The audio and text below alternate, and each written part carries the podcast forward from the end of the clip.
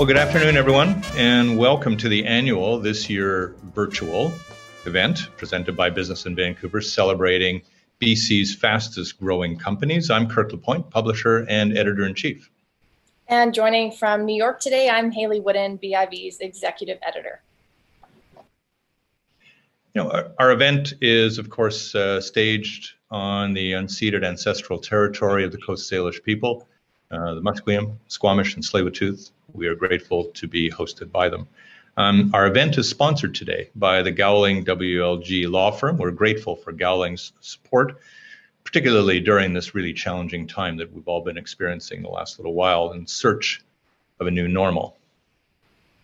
Today, we're going to take a look at the annual BIV list on fastest growing companies and meet four of the leading firms on the list. Throughout the event, we're also going to dig into the list itself and what it shows. And a good place to start, Kirk, I think, is the methodology behind the list, sharing with people how exactly we build it, counter to popular belief. We do not accept any bribes. It is based on research findings. That's right. Yeah, I mean, it would have to be really big money for us to digress from the methodology, Hayley, and uh, I think nobody's prepared to do that. Um, well, if they are, um, anyway, never mind with that. Um, the, the truth is that there is a real methodology in behind the madness of the list. And uh, let's take a look at some of the ingredients that we throw in in order to make sure that the list has integrity to it. Uh, so Albert's going to put up a slide here for us, and we'll we'll be doing a few slides here as we get through the hour. I think one of the most interesting things about the list is we're not just looking at revenue from a particular year, which might mean that we see a lot of turnover and change year to year as we produce this, but instead we look at five year revenue growth. So, by definition, that means we're looking at companies that have actually reported five years of revenue growth. This year, we're looking at 2016 to 2020 inclusive. So, Kirk, that means that this is actually the first edition of this list that includes some pandemic revenue numbers.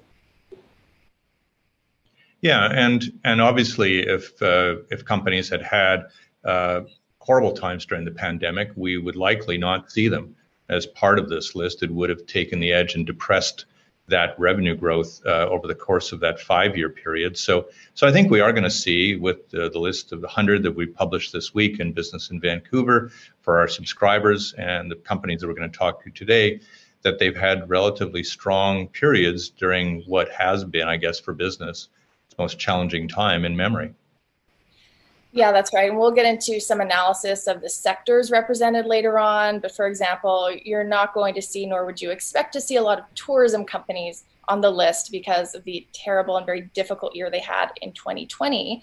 But we actually do see a lot of diversity on the list. Now, the way in which we get our data is also noteworthy. We ask companies to supply us with their revenue figures. And it's remarkable that we actually get so many companies that are often privately held willing to open up their books and share with us the growth they've seen. So, in that way, it's actually a bit of a unique look into growth that's taking place across both the public and private sectors. Yeah, for all the earlier joking about uh, integrity of the list, uh, we are really privileged with the fact that over the course of three decades of business in Vancouver, we've been able to work with companies so that they feel that that uh, they can be trusted or we can be trusted uh, to to work together in order to have lists that uh, accurately provide revenue figures, growth figures, and that uh, in in some respects this proves to be the definitive list for companies. And now, in order to be on the list, though. Uh, the companies have to be based here in British Columbia. An awful lot of companies operate here that have their head offices somewhere in Canada, elsewhere, even abroad. Uh, and so we focus in specifically on those that have their basis here. Yes, we do. And we can get into a little bit later on, a bit of a teaser where these companies are based in BC, but all of them are from British Columbia. I think now would be a great time to actually speak to one of the companies on the list and hear from them about what the past year and frankly past five years have been like. Our first guest today is Ted Reed, president of Paladin Technologies, which finished 13th on this year's list. Paladin Technologies provides leading technology integration solutions, including design build projects for security systems, audiovisual, network cabling, data centers, and network services across North America. They're also not new to our list, they've been on it before. Welcome, Ted. Really glad you could join us today. It's great to be here. Thank you. Now, you're leading sort of a group within a group of companies, and I'm sure many people are familiar with Paladin's security guarding operations. Why don't you tell us about the work that's done specifically at Paladin Technologies? Sure. Well, I mean, our company uh, started out as trying to be a full service security provider where we looked at bringing in alarm systems, access control, camera systems for our security clients. Uh, uh, we started about 30 years ago in this line of work. Um, over the last uh, I'd say the last five to 10 years, we've really sort of morphed our strategy to focus on getting into more of the, the building systems uh, components that are there so that we can be um, a, a, more full player in all the IMIT space and buildings. Um, so we have stretched out of our, our core security um, into things like AV and, and uh, helping companies move into the cloud with data center work and the networking we do. Um, and that was just a necessary sort of uh, evolution of our strategy to make sure that we um, uh, could do more and more things with our, our technical field resources.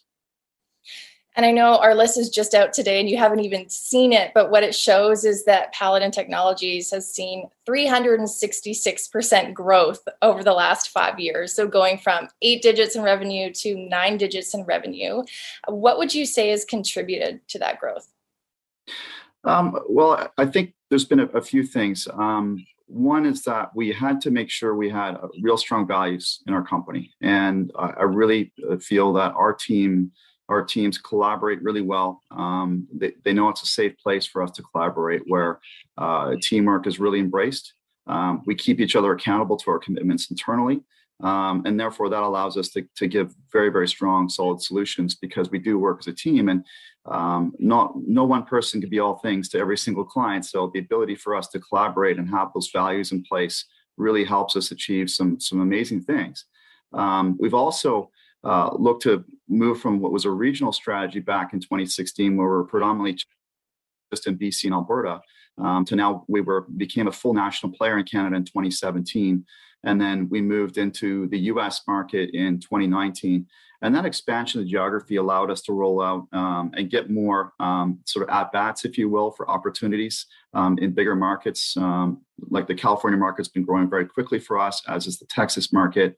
Um, massive markets where we have a lot of intellectual uh, capability within our organization to collaborate and, and then expand geographically from that strong base we have in Canada. So, in addition to some of the geographic growth opportunities that you mentioned, what are some of the trends you're seeing? What are companies looking for? And are they maybe thinking about security and integrated systems differently because of the pandemic? Um, I think the what we've seen is that there's really been um, like our company is really focused on the complexity side so we try to focus on the, the really hard stuff to do um, where it creates a bit of a moat around our business um, we do see a lot of headwinds in the entry level, what we call entry level sort of market, where um, there's less configuration required for security systems. We're seeing, you know, high tech firms um, like Google, like Apple, trying to get into security, and um, that creates terrific headwinds in the entry level side of security, um, which has made it hard for the traditional players um, to continue to grow. Um, so what we've tried to do as an organization is get more into the more complicated, uh, complex solutions. Um, and it's really hard to get that capability in house to uh, to look after those type of clients and projects. So um, I'd say, yeah, the entry level side is getting very very tough, uh, just because of the evolution of technology and what can happen with Ring and all these other new market entrants on the on the entry level side. I have to think if any company found itself sitting across the table with some competition from Apple or Google, that might be, you know, a bit of a scary situation. Do you think these companies are going to try and move beyond the entry level, or does Paladin have enough of a moat where you feel pretty secure in what you offer to clients? Um, I, I, definitely feel that um, there'll be players that will eventually start getting into the more complex side, um, but we have a bit of time to evolve and make sure that we build our business as strong as possible. Um, we're seeing companies like Rogers and Bell and, and TELUS also move into our space in Canada. Um, so it's a matter of getting a, a, real sort of clear line of sight of where you think they're going to be going and making sure that you're in the right spot to kind of uh, you know not to go head to head with these billion dollar companies that uh, have huge marketing budgets. Um, so we've tried to focus on things that are more uh, complex very unique relationship based type businesses that uh, are, are a little bit harder to replicate. It takes years. So that's going to be our sort of moat around our business as Kirk mentioned, if companies had a really bad year in 2020, they probably wouldn't be on our list this year. Tell us a bit about what leading through the pandemic has been like for you and what the company's gone through. Well, first in in in March of 2020, um, we were all scared. Um, it, it, was very very tough. Uh, our technicians were basically told to go home. Um, we can't get revenue if we can't go out to field sites. Um, extremely challenging times. Um, thankfully, um, as things sort of eased up when we got to we got through that period, obviously some government support was required to uh, to shore things up, which uh, we're very grateful for. Um, and then as things sort of eased up with uh, people understanding more about the pandemic and how to work around it and live with COVID, um, our revenues came back online and we didn't really lose any revenue um, in the long term, if you know what I mean. No projects really got canceled fully, um, but things got delayed, and they're still getting delayed. Um, this is still pretty tough sledding. We have a lot of projects that get held up that uh, we wish we could get onto site. The trade chain is all sort of backed up right now with a lot of products and components that we need to finish up our, our jobs are just not available in time or on a timely basis. So it's still very challenging times, um, but we're, we're learning to cope and live with COVID you mentioned a bit earlier the importance of values and leading the company and that the foundation that that's set for Paladin. Um, what are some of the greatest lessons you've learned about leadership over the past year? Well, I think it's it's a, a lot of leadership is about giving people the support they need to do their job right. Um, and if they're if they're know what to do, they're all set up to do, then get out of their way, let them get on with things. And uh, um, I'm fortunate to get to work with some amazing people that uh, really know their stuff well, and they have good judgment on knowing when it's time to collaborate and talk to others about some of the big decisions they're making. Um, so they have that, and it's taken time for us to learn how to work like that. Um, but we do want to be entrepreneurial. I always say to every all of our team members, um, if you feel confident decision you're about to make, make it. And the quicker you make a decision, the better we are off. And we're never going to be 100% right. And everyone knows that. But if you make a mistake, don't shy away from it, own it. Let's talk about it as a group and say, look, we don't want to make this mistake again. Here's what I did. Here's a situation. And, and learn. And we have to be a learning organization to keep moving and advancing and moving forward. So I don't want there to be a fear culture. I want people to be, um, you know, they have the authority to make decisions um, and be confident enough if whatever decision they make, as long as they use the right thought process, that um, everything will be fine. And let's let's share in results and, and decisions that go well or not so well. Before we let you go, Ted, I'd love to hear what's sort of on the horizon for Paladin and whether we can expect to see you on our list perhaps again next year as the fastest growing company. Well, I sure hope to be on it next year. Um, we, we do have a lot of exciting things that we're working on. Um, we still have a bit of work to do in, in growing in Canada, um, particularly in the Quebec market, which we just sort of entered into last year. Um, that's a massive market for us with over 8 million people. Um, we feel there's a great opportunity for us there. Um, and then a lot of our growth doesn't become stateside um, in the lower 48, where we really got to fill out our geography and replicate what we did in Canada. We'll do that down in the States. So that's going to keep me busy for the next few years for sure. And there'll be lots of growth from that.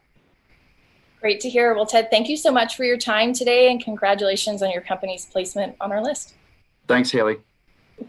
That's Ted Reed, president of Paladin Technologies. Now, let's take a moment and go back to our list this year and look at just how quickly some of BC's fastest growing companies grew last year over the past five years. Kirk, some really, really big numbers on the slide. Yeah, that's that's a little off the chart, 96,801.2%. Uh, you, do that a couple of years in a row and you're larger than Apple and Google, I think. Um, that's, that's, and when they call exponential growth, that's what they mean by exponential growth. Like that's quite considerable. Yeah, that's not a sustainable level of growth by any means. Uh, interestingly, this fastest growing company has grown more than any other company in the province since 2013, according to our list data. That is not what companies tend to see. If we move down to that next number, looking at the average, still a lot of growth. Oh yeah. Notably sure. over 2,000% over five years. And I think that speaks to some of the opportunities that there are for business in BC and opportunities for talent. I mean, that, that's what's quite amazing about these is that when you really take a look at some of the faster, you know, growing companies, they uh, they of course they have big labor demands in a real hurry uh, because they suddenly are finding that uh, they're you know they're drinking from the fire hose when it comes to these types of things, and it's it's been remarkable in a lot of ways that um, this was actually more than double the average growth of last year's list. So uh, even in the pandemic, what we've watched is uh, is a considerable uh, acceleration of growth among um, the elite numbers of companies that are fast growing. That's right. It's also four times the average growth that companies on the list saw five years ago. So, at the start of that five year time horizon in 2016. So, the rate at which these fast growing companies are growing is indeed growing itself. Median growth, a bit of a different story. So, a much smaller number than the other two on the slide there at a little over 93%. And this has actually slowed year over year. So, this could be a, a result of a couple of things. It could suggest that top companies they're experiencing these amazing 96,000 plus growth rates, but generally speaking, growth is slowing for the other companies on the list. Perhaps not a surprise, Kirk, because of the challenges brought by COVID in the last year. Yeah, I have to think that that's probably where we're seeing the depressing uh, of, of some of these figures um, is due in a large way to slowdown in the pandemic, whether it's um, actual operational slowdown, uh, supply chain issues, talent issues, a number of things that could be combining in order to, uh, to, to bring back down to earth some of the companies that were really soaring in all of this. That being said, um, again, we, are dealing with uh, 100 companies on our list, and to have median growth of 93% is still pretty pretty amazing. And of course, our survey, while we'd like to think that it's definitive, there are a lot more companies out there that aren't really supplying us with data that that likely are experiencing that kind of growth too. So the pandemic has been terrible for an awful lot of business, but it has been phenomenal for quite a few too. Absolutely.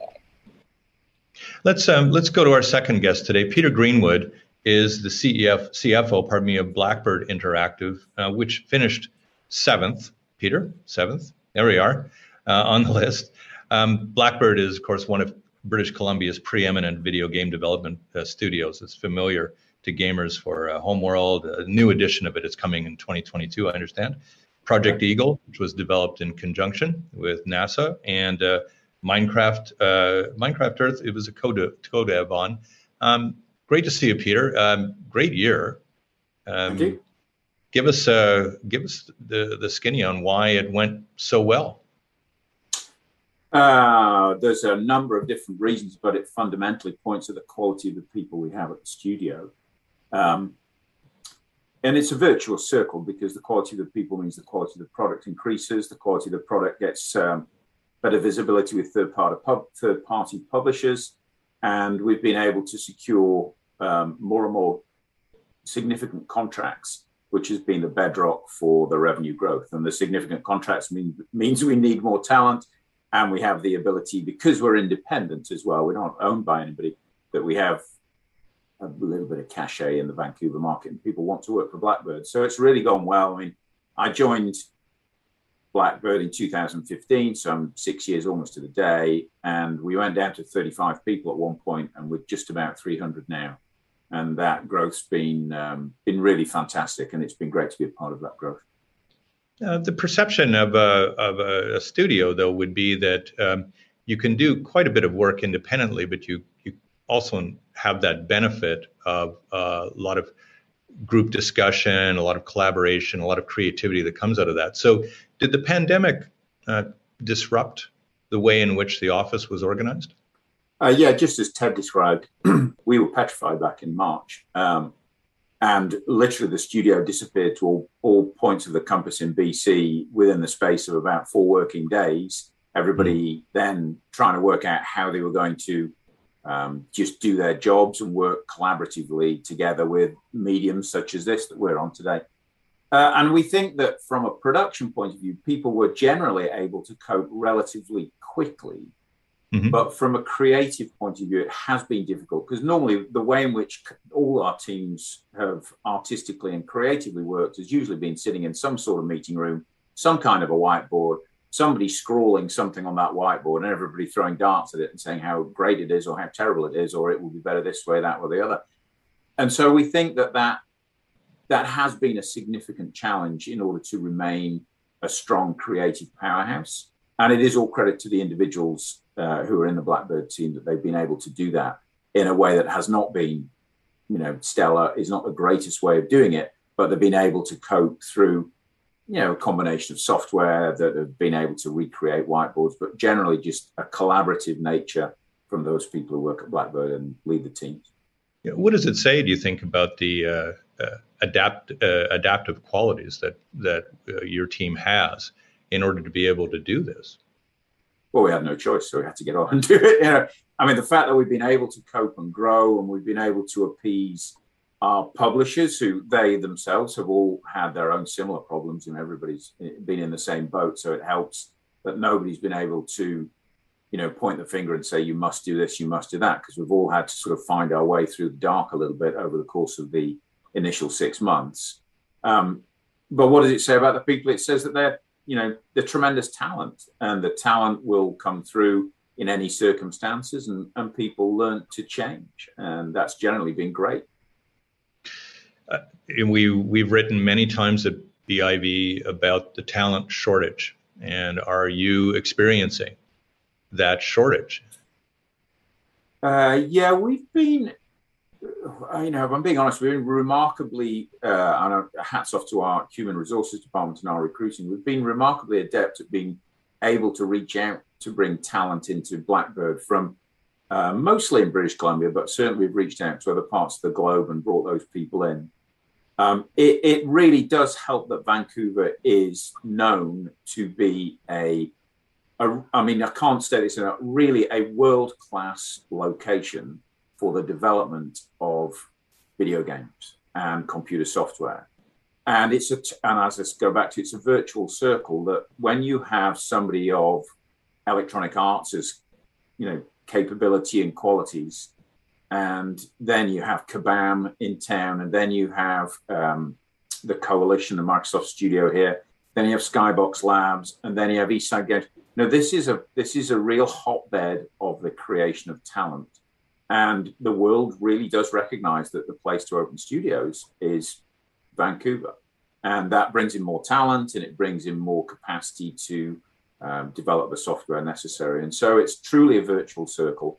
Things like the tax credits from the government is helpful, um, even though you know in British Columbia it's not as strong and not as powerful as the one in Quebec or other parts of the of the Canadian provinces. Um, but it is very helpful to bring that talent in. And it's gotten past the notion that it's somehow as a, a frailty or or a tentative quality about it. You now are seeing anchor companies here, right? Absolutely, uh, and, it, and it isn't uh, it, it isn't a frail or a uh, an immature market for video game development. It's a very very real industry. It has a tremendous number of jobs. The growth, as you've seen, of Blackbird is is kind of reflective of other studios that I hear. Um, and also a reflective of the mergers and acquisitions that have happened in the market, where over the course of the last 12 months, there's been a number of independent video game studios that have been purchased from overseas acquirers. And, and that's a reflection of the quality of the teams and the people and the products that have been produced in, in British Columbia. How important is it as a, as a strategy for growth to ensure that uh, IP stays here, that's developed here? Yeah, that is uh, well, certainly part of Blackbird's uh, Blackbird's very strong strategic goal is that our growth has been fueled by working for other people. So we've had publishers approach Blackbird and say, "Will you make the next game for us using this IP?" So Blackbird doesn't own that IP. Blackbird, to all intents and purposes, in those circumstances, are constructing a product for other people to hold the value, being the the value being the intellectual property our strategic goal is that we recognize that the value of a video game developer is incredibly enhanced by owning the intellectual property. And so that is our ultimate game is to end up working for ourselves. We've done that this year We released in June 2020 our very first own made IP, which is a game called Hardspace Shipbreakers. That has mm-hmm. been a year now in early access and it goes final in probably the early part of next year and then goes on to console in the middle of next year. And so we think that uh, the ownership of the IP, you know, the ability to make sequels, prequels, t-shirts, you know, films, you know, if you don't own the IP, you don't have any of those rights and you're beholden to other people to um, to make the products for them. We talked about uh, the creative side of all of this, but there's obviously a consuming side of it too that has helped you in a great deal ways uh, of ways to experience. I think we worked out to 1364 percent uh, of, uh, of um, tell me a little bit about what uh, the company is beginning to understand on even how the pandemic has intersected with consumption and with with use of the games. Yeah, well, I mean, Blackbird works in video game development, and that's been um, very fortunate in a kind of a strange way to describe it that way. But um, Uh, just anecdotally, anecdotally. So a year ago, my kids were out of school, or a year and a bit ago. Let's go back to June. They were out of school. They were at home. They couldn't connect with their friends except through the medium of playing games. And you can see through my own kids, I've got kids 14, 10, 8, that their ability to pick up their device, whatever that is, iPad, and reach out to their friends and say, hey, let's play Fortnite.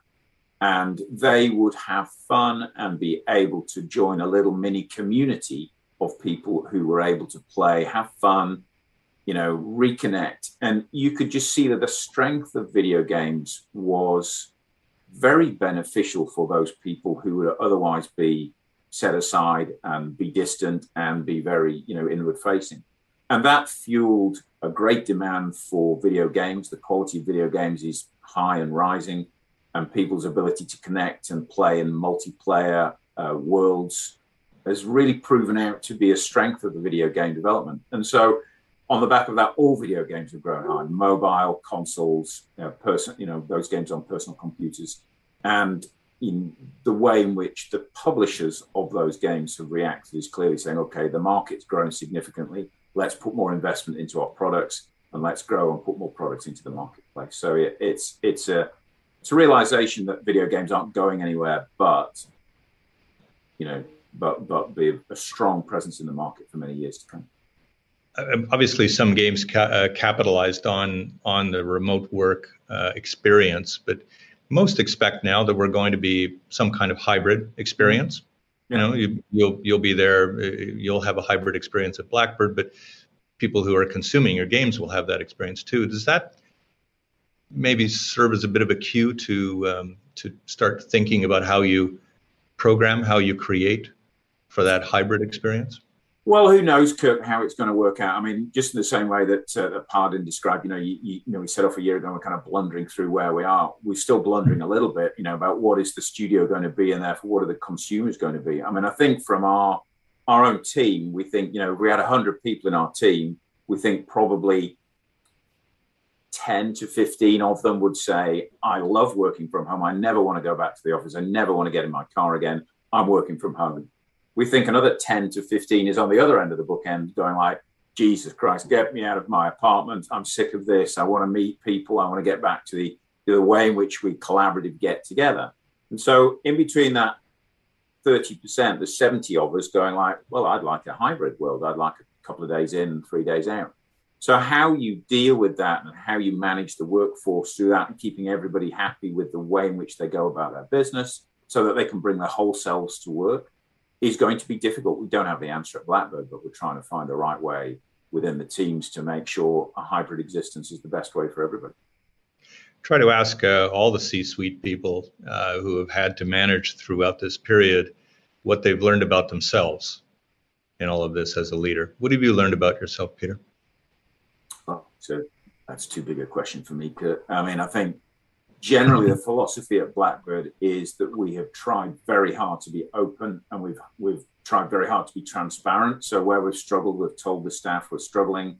Where people have wanted to know like how are the finances doing, we have we have a relatively open book policy for people if they want to. I'm the CFO. If they want to know how we're we're doing on cash flow. I'll present that periodically. I think being insular and trying to hide the truth away from staff is just a woeful place to go for any organization. And I think having an ability to, um, you know, however you want to call it, flat management structure, but everybody can ask it. You know, anybody can ask a stupid question of the leadership team at Blackbird.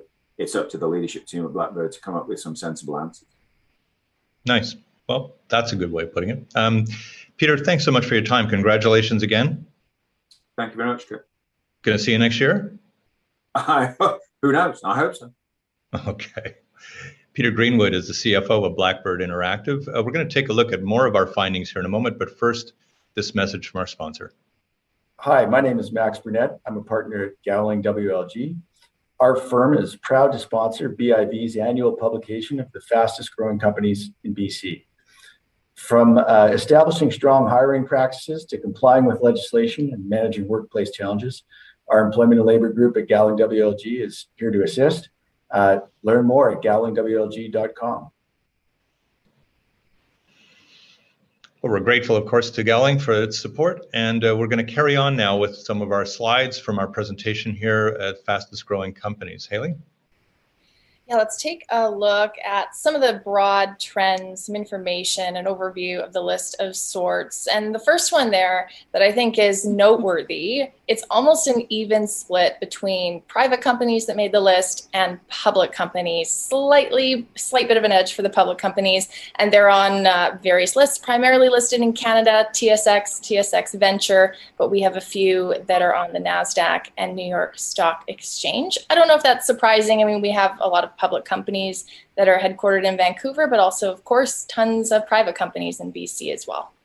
And of course, you know, because it's the fastest growing companies list and not a revenue, not a biggest companies list, you're going to get a range of revenue. And uh, you know, we we experienced a big range this year, uh, three hundred eighty thousand dollars to twelve point seven billion. So we've pretty much done the canvas of uh, of the you know the smaller to the bigger in in this in putting together this list. Um, I will say that uh, a lot of them are also um, rather new companies. They've been founded less than a decade ago, um, but uh, we also have uh, some uh, some of our more venerable firms in this province. Um, one that goes back to 1938 and still is experiencing fast growth um, in uh, in its its you know ups and downs over the course of that uh, that nearly 85 year period. So. I think that's pretty remarkable. It's also remarkable to be, you know, bringing in billions of dollars in revenue, be listed on the Nasdaq, and still make a fastest growing list. Uh, it's pretty impressive. I think the two that are in that category are Jim Pattison Group and Lululemon, still doing very, very well despite their respective sizes. Interestingly enough, our fastest growing company, which I won't say the name quite yet, we'll reveal that a little later on, but it's a mining company. And the company in our 100 spot is also a mining company. But we have every sector, almost every sector, represented throughout the list. There really is a lot of variety. Notably, though, I don't think we have a single tourism related business. I think we have just one from the restaurant or hospitality sector again, which is kind of the theme of this discussion, Kirk, that's really not a surprise given the last year. No, but we've got uh, the list of life sciences firms. Uh, we have, uh, of course, some cannabis firms on it, um, forestry, construction, gaming, law, technology. So we we really run the run the range of these uh, of these firms here in the province. We're going to go now to uh, another interview. Hayley.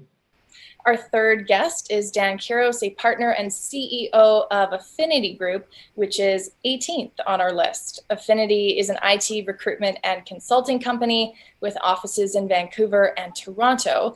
The firm helps service other fast growing companies throughout North America. Dan, thanks so much for joining us. Yeah, thank you, Hayley. Pleasure to be here and excited to be on the list. It is exciting. Yeah, you just learned that you're number 18. I know you've been on the list before, and we've actually seen you at some of our in person events back when we were able to have those. Uh, how does it feel to still be on the list? And is that a surprise based on what you've been witnessing at Affinity? Oh, it feels awesome. I think, um, you know, as you speak about some of those other companies, I think that the, the, we've, we've, we, you know, I founded Affinity with two business partners seven years ago. And so, you know it gets harder as you get older, basically, um, to to continue to to to outperform yourself. And um, so so yeah, it's it's been uh, it's been exciting, and it's um, you know it's been it's been a, a challenge, but um, you know kind of what we've heard here today um, about uh, you know what's happening in the market and the demand for talent, and and that's the world we we live in, right? We're in the, the talent business, and um, so if we really seen the demand for talent um, accelerate um, in the last you know coming out of COVID, um, it um, it started to pick up last quarter of 2020, and then um, and then 2021, it's it's probably actually been the busiest I've ever seen it uh, in um, in my 20 years in this in this type of industry. Oh wow! Did you notice any kind of chill when the pandemic first started back in the sort of early months of 2020, or has it been actually pretty consistent throughout the pandemic?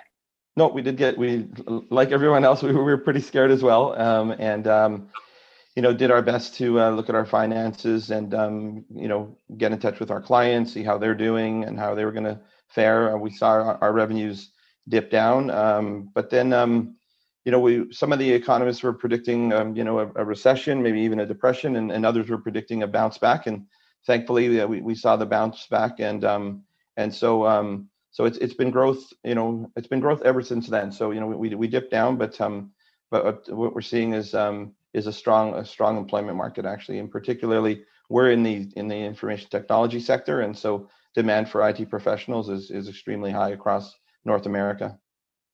That's one thing I wanted to ask you more about. We hear from so many companies at Business in Vancouver about their struggles in finding tech talent. You just mentioned that that's also the case specifically in the IT world. What are you having to do as a company to keep up with demand from your clients and find the people that they need? Yeah, great question. So, um, well, one is is the the marketplace has, has changed. One of the the silver linings of of uh, what uh, the pandemic has brought has been um, companies have learned to culturally change and and and have had to adapt where previously they never they never um, you know, were open to people working remotely or or hiring people from outside of the uh, the, the province, let's say, or even the or even the country. And so um, so although the the demand is is extremely high, um, especially for niche skill sets like developers, uh, security, anything cloud related. Um, what we are seeing though is that a lot of our clients, especially the ones that are being more strategic, and we're trying to counsel them to do so, is to be open to um, not necessarily just having people in the in the current geographic location of you know Vancouver or BC, but actually focusing more on you know time zones. So we you know maybe the west coast of um, North America, um, or if your offices are in the East Coast, you know, and, and really looking at where the best talent um, is, um, and, but not necessarily restricting yourself from a geographic standpoint where they are. Um, and um, the another thing we're doing is we're actually launching a, um, a new division called Affinity International, and we're starting to to look at bringing talent in, and we've we've uh, been working with uh, the government has some some very good programs to be able to to tap into, and so um, so um, we're really expanding to a global marketplace and global talent pool to be able to bring that to our Canadian companies. Generally speaking, are you finding that we're able to bring in the tech talent from abroad at the pace that we need to to meet demand, or is there a gap there? Yeah, I mean, there's definitely a gap for sure. Um, um, you know, with the um, the you know we're the, the program that we're launching, we're looking at that'll take you know mm, you know four to six weeks roughly um, um, and and for sure it's it's more challenging than than hiring somebody locally but um but uh, that's pretty good in comparison to what it used to be. It used to be more like three to six months and, and beyond. So um so so those tools are there and um and we've got you know we're, we're building out you know our team to be able to have you know a, kind of the experience in immigration and and, and know how to onboard people. Um but but yeah it's it's you know the supply demand scenario is definitely a challenge. So there's there's definitely a gap. And so that's where you know what we've been doing internally is is hiring a great team of of you know recruiter recruitment professionals um, who who are you know skilled in, in recruiting and and we're constantly pipelining and managing you know the the, the workforce across you know you know the country and and and beyond so that we know who's moving where right? Um, um, you know we talked about the the you know the the work from home or hybrid model that Peter had mentioned, and, and a lot of organizations are are going through those same same struggles and trying to make a decision. And so so we're seeing talent also moving based on what their preference is, depending on what the corporate policies are of those of those companies. So um, so there's a lot of management of, of talent to be able to know where people are going that's actually one thing I wanted to ask you about when you're consulting companies saying, you know, one way you can meet your needs is to maybe have your IT team or some of those members of those teams abroad. If you're to have that conversation a few years ago versus now, are you finding companies are maybe more receptive to this idea of a semi uh, remote in person or hybrid workplace? Yeah, it's it's actually been quite shocking. I've been surprised that some, you know, organizations that have, you know, been in the city for for decades and um, have been very traditional in, in in nature. Some of them have spent you know millions of dollars in in in um, renovating real estate in downtown Vancouver, and um, and they've all um uh, uh, you know uh, learned to adapt and be flexible, and, and are having a hybrid model, and um and and are saying that that is a, their model for the future. Um, you know, so I wasn't sure how things you know how would the employment market and and, and the, the cultures of our corporations evolve after the pandemic and um, would we bounce back to you know traditional um, thinking? And um, and it's it's nice to see that there's um, you know the, the innovation and the thought process of of many leaders is um, is is adapting to, to what we need to be and what, what employees really are looking for from an employer. Looking at our list, it shows that revenue over five years at Affinity has more than tripled over that half decade. What has that changed for you? How is the business different than where it was five years ago? And you mentioned you founded it just seven years ago. So going back five years, it's a pretty new business. What's it like now in terms of uh, the culture and the operations of the business? Yeah, I think um, the biggest thing for me is is that now I actually have people who can do things other than, you know, when you're uh, starting a small company, it's you're basically doing everything, right? I remember in the early days that I'd be you know, our, our goal was always to make sure we'd always make payroll, right? We've got about 300 consultants across North America on different projects right now. And, um, and we always want to make sure that, that people feel confident in their paycheck and that, that Affinity's, you know, obviously there to, to, to pay them. Um, so in the early days, it was, you know, running around chasing up accounts receivables and, and making sure that everything was, was coming in. And so, so to fast forward to today, re- really feels that, you know, really um, very proud of what we achieved, proud of the the team. You know, we, I think we've heard already today echo about you know what makes a great company is really it's really the people and and the team. And so so we've got a great team in place now, and and those individuals are flourishing and growing and bringing their leadership skills.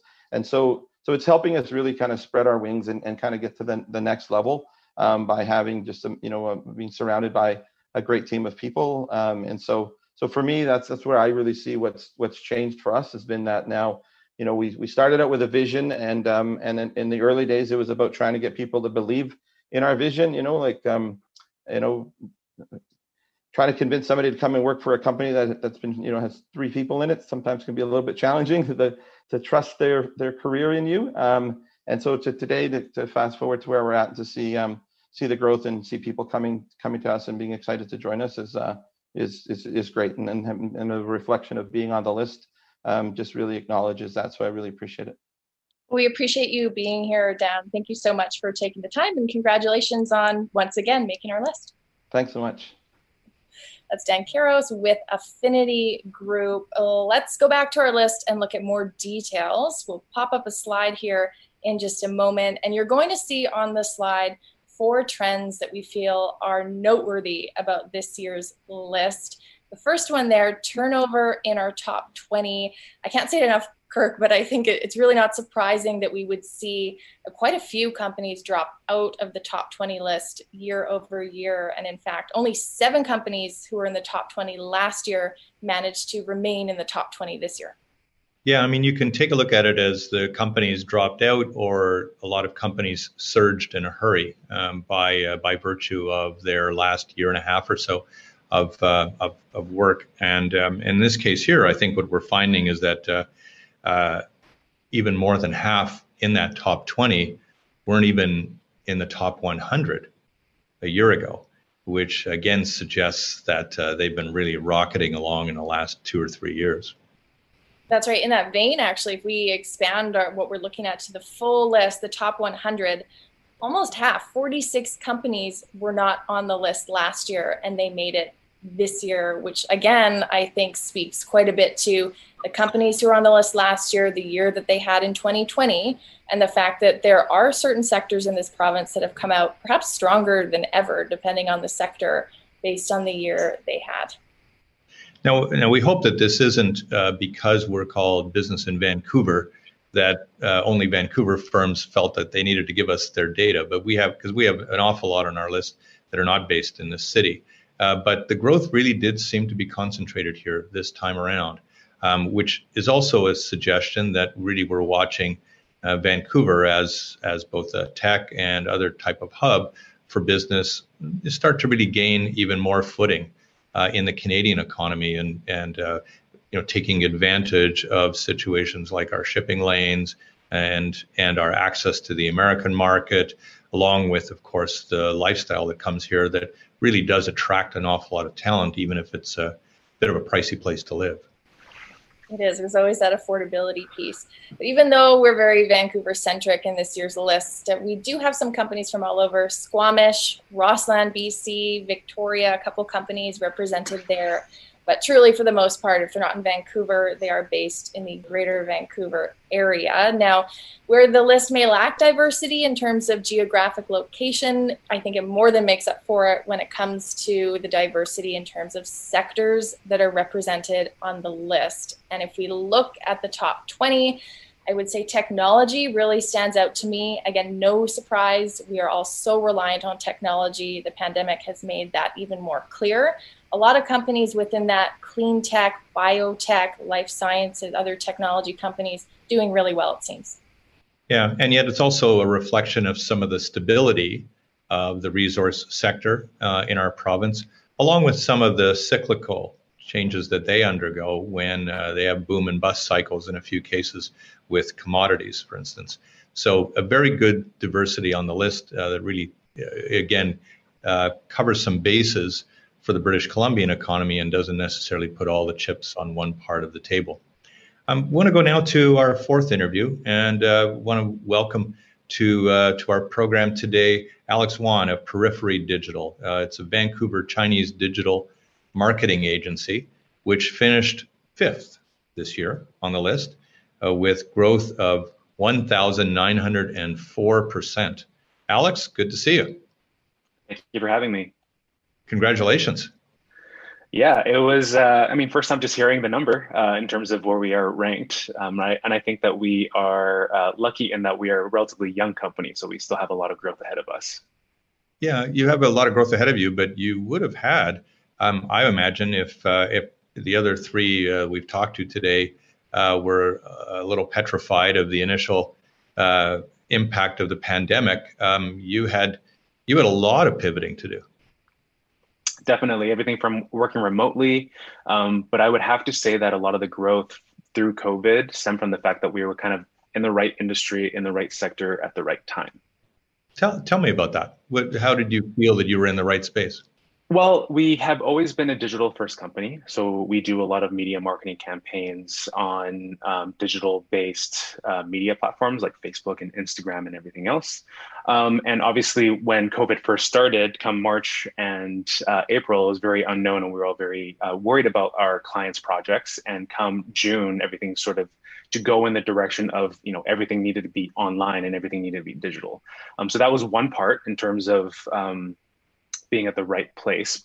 In regards to the industries that we work with, we do work very heavily with the real estate industry. So a lot of pre-sale marketing, a lot of pre-sale projects on the lower mainland, and that definitely also contributed to a lot of our growth. So uh, we have both the digital side as well as the, the the real estate side, and together that sort of you know right timing. And yet, you be honest with me. I mean, everyone thought that the real estate sector was going to hit the skids considerably at the beginning of the pandemic. So it it, it must have surprised you and uh, and you know kept you very enthusiastic about the business to see such uh, an immediate rebound about two or three months in to the pandemic. Yeah, uh, it was definitely very surprising. Um, but looking back now, I mean, knowing how everything is working, it definitely uh, made a lot of sense, just given um, how you know the economy is going and and where everyone's sort of spending their money right now. It's just uh, again right place at the right time. Yeah, some of the some of the marketing that you would do would would likely have been there two you know two three years ago, that kind of thing. But did messages change for a lot of the lot of the firms that you were dealing with in terms of how they wanted to communicate about their goods and services in this last year?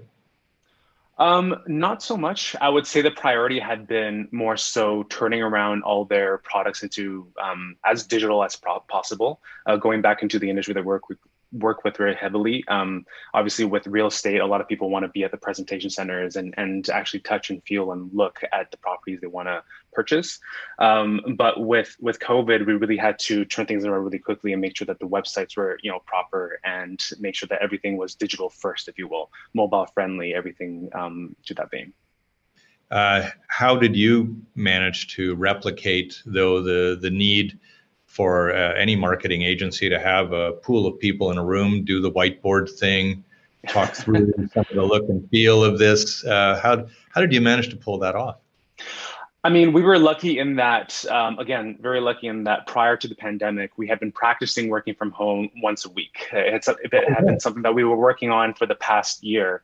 And so um, we had some practice there um, as to how to roll that out. But obviously, with every company, it came as a huge shock. And with the growth that we had while working remotely, we had to turn around a lot of things internally, from operations to communications to um, you know how we actually handle our clients' projects.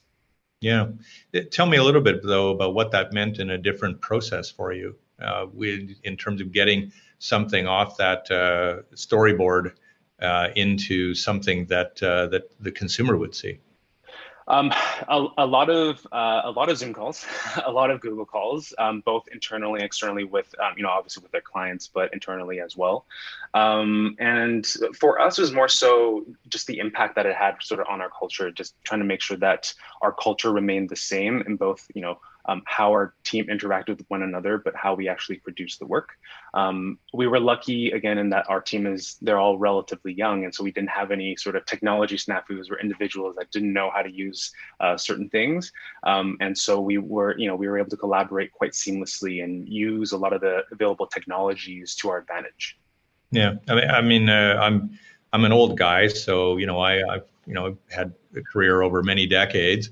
Um, and I look at the pandemic and go, well, you know, it's a couple of years of time that's kind of a little little shifted. But when you're a young worker, right, this is a, a bigger proportion of your career life.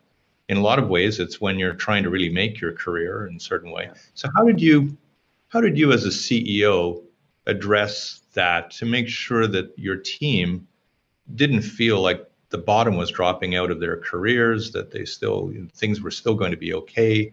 Not just that paychecks were going to be met, but that you know the, the meaningfulness of your work would persist. We spend a lot of time on growing our team. Um, whether it's through uh, courses that they could take, as well as sort of just individual collaborations and one-on-one. We really believe that um, as all the other participants in this interview here, um, a lot of our growth came from our, our team. And so we wanted to make sure that as we grew, that the team grew with us. We made it a very uh, big point to make sure that um, we're communicating with our team as often as possible, providing them all the necessary um, resources that they had. So, for example, um, giving them work from home benefits, allowing them credits to be able to set up their home office, um, making mm-hmm. sure that they are um, able to actually work from home uh, was a really, really important part for us. Yeah. And how do you you know, how do you how do you get another year of 1904 percent uh, growth here? well, we, we are looking at different markets right now. We've had the opportunity to work with a couple Toronto-based businesses, so we're looking at um, expanding into Toronto for some of our businesses, as well as down south, because we do believe that the opportunity is still um, endless for us in what we do. Yeah, and again, uh, in terms of your fast build, um, what do you think that does now as a calling card for you in other markets?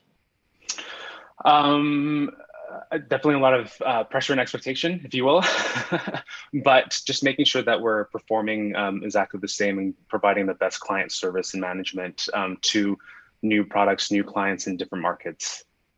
Can you foresee whether you're going to get people back to the office at some point, or or do you like the way this has worked? We will most likely continue with a very extreme hybrid approach. We've actually had more people in our company wanting to go back to the office um, than us asking them to.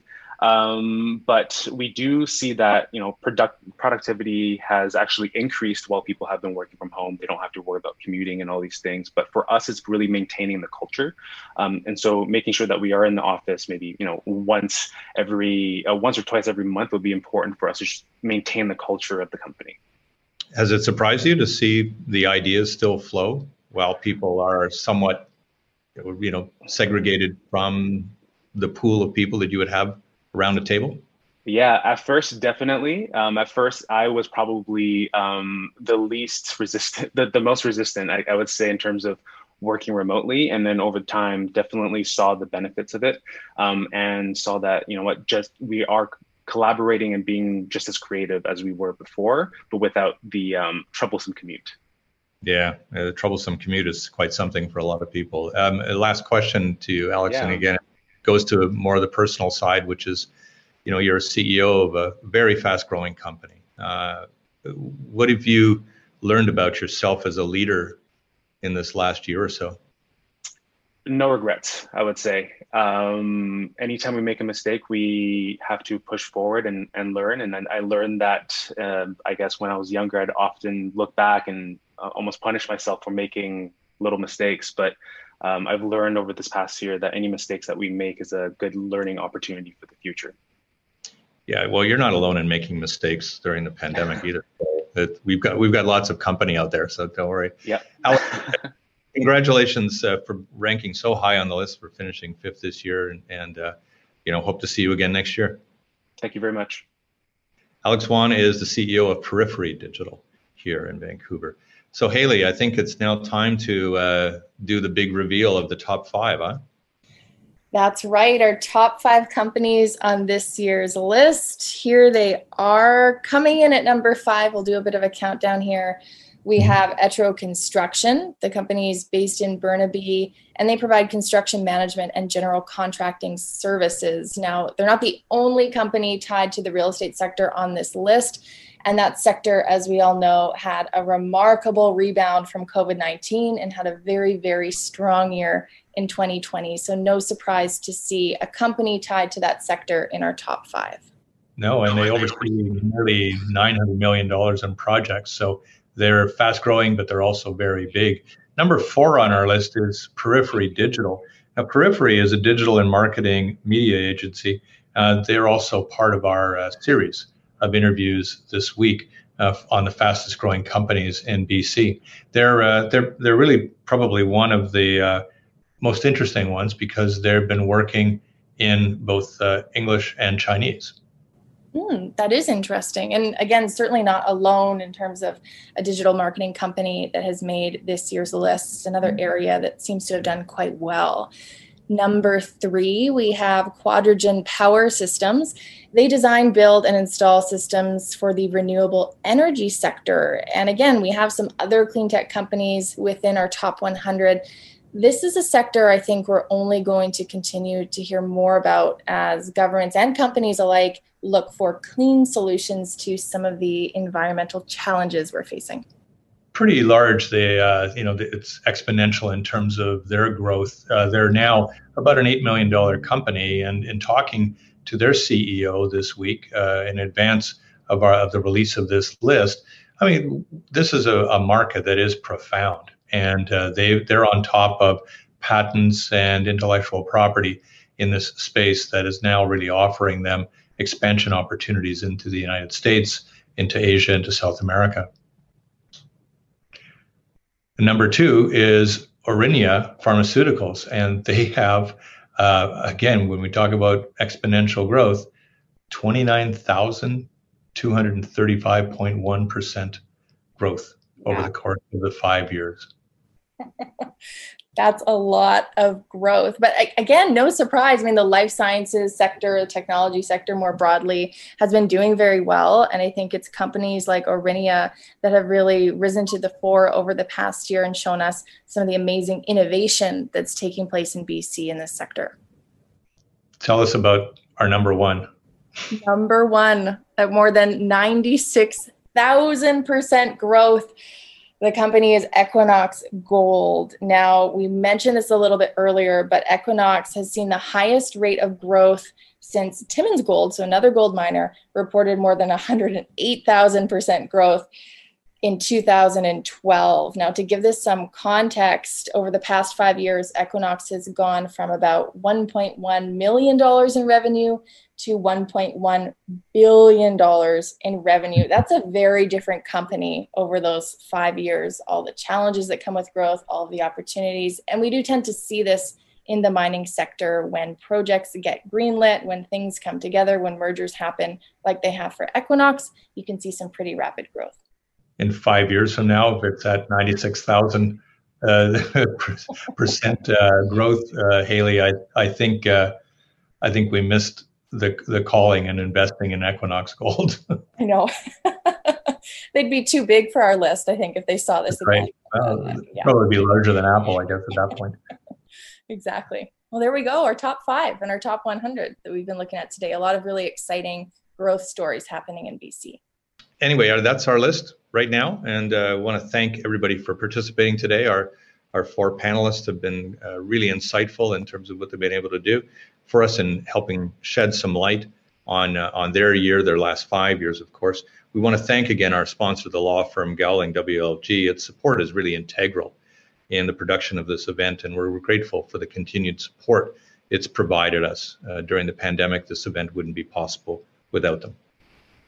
Our program has been recorded and it can be seen later this week at biv.com. I've seen a few questions in the chat about where you can see the full list. It's published in our print copy of BIV this week and available online for subscribers. If you're not a subscriber, you can reach out to us and we can get you a copy of that list if you subscribe. We're also going to be launching a podcast this week that focuses a little more in depth on some of the companies who are seeing fast growing growth in BC. Thanks again for watching. We appreciate your time this afternoon. I'm Hayley Woodin. And I'm Kirk LaPointe, publisher and editor in chief at Business in Vancouver. Thanks so much for watching.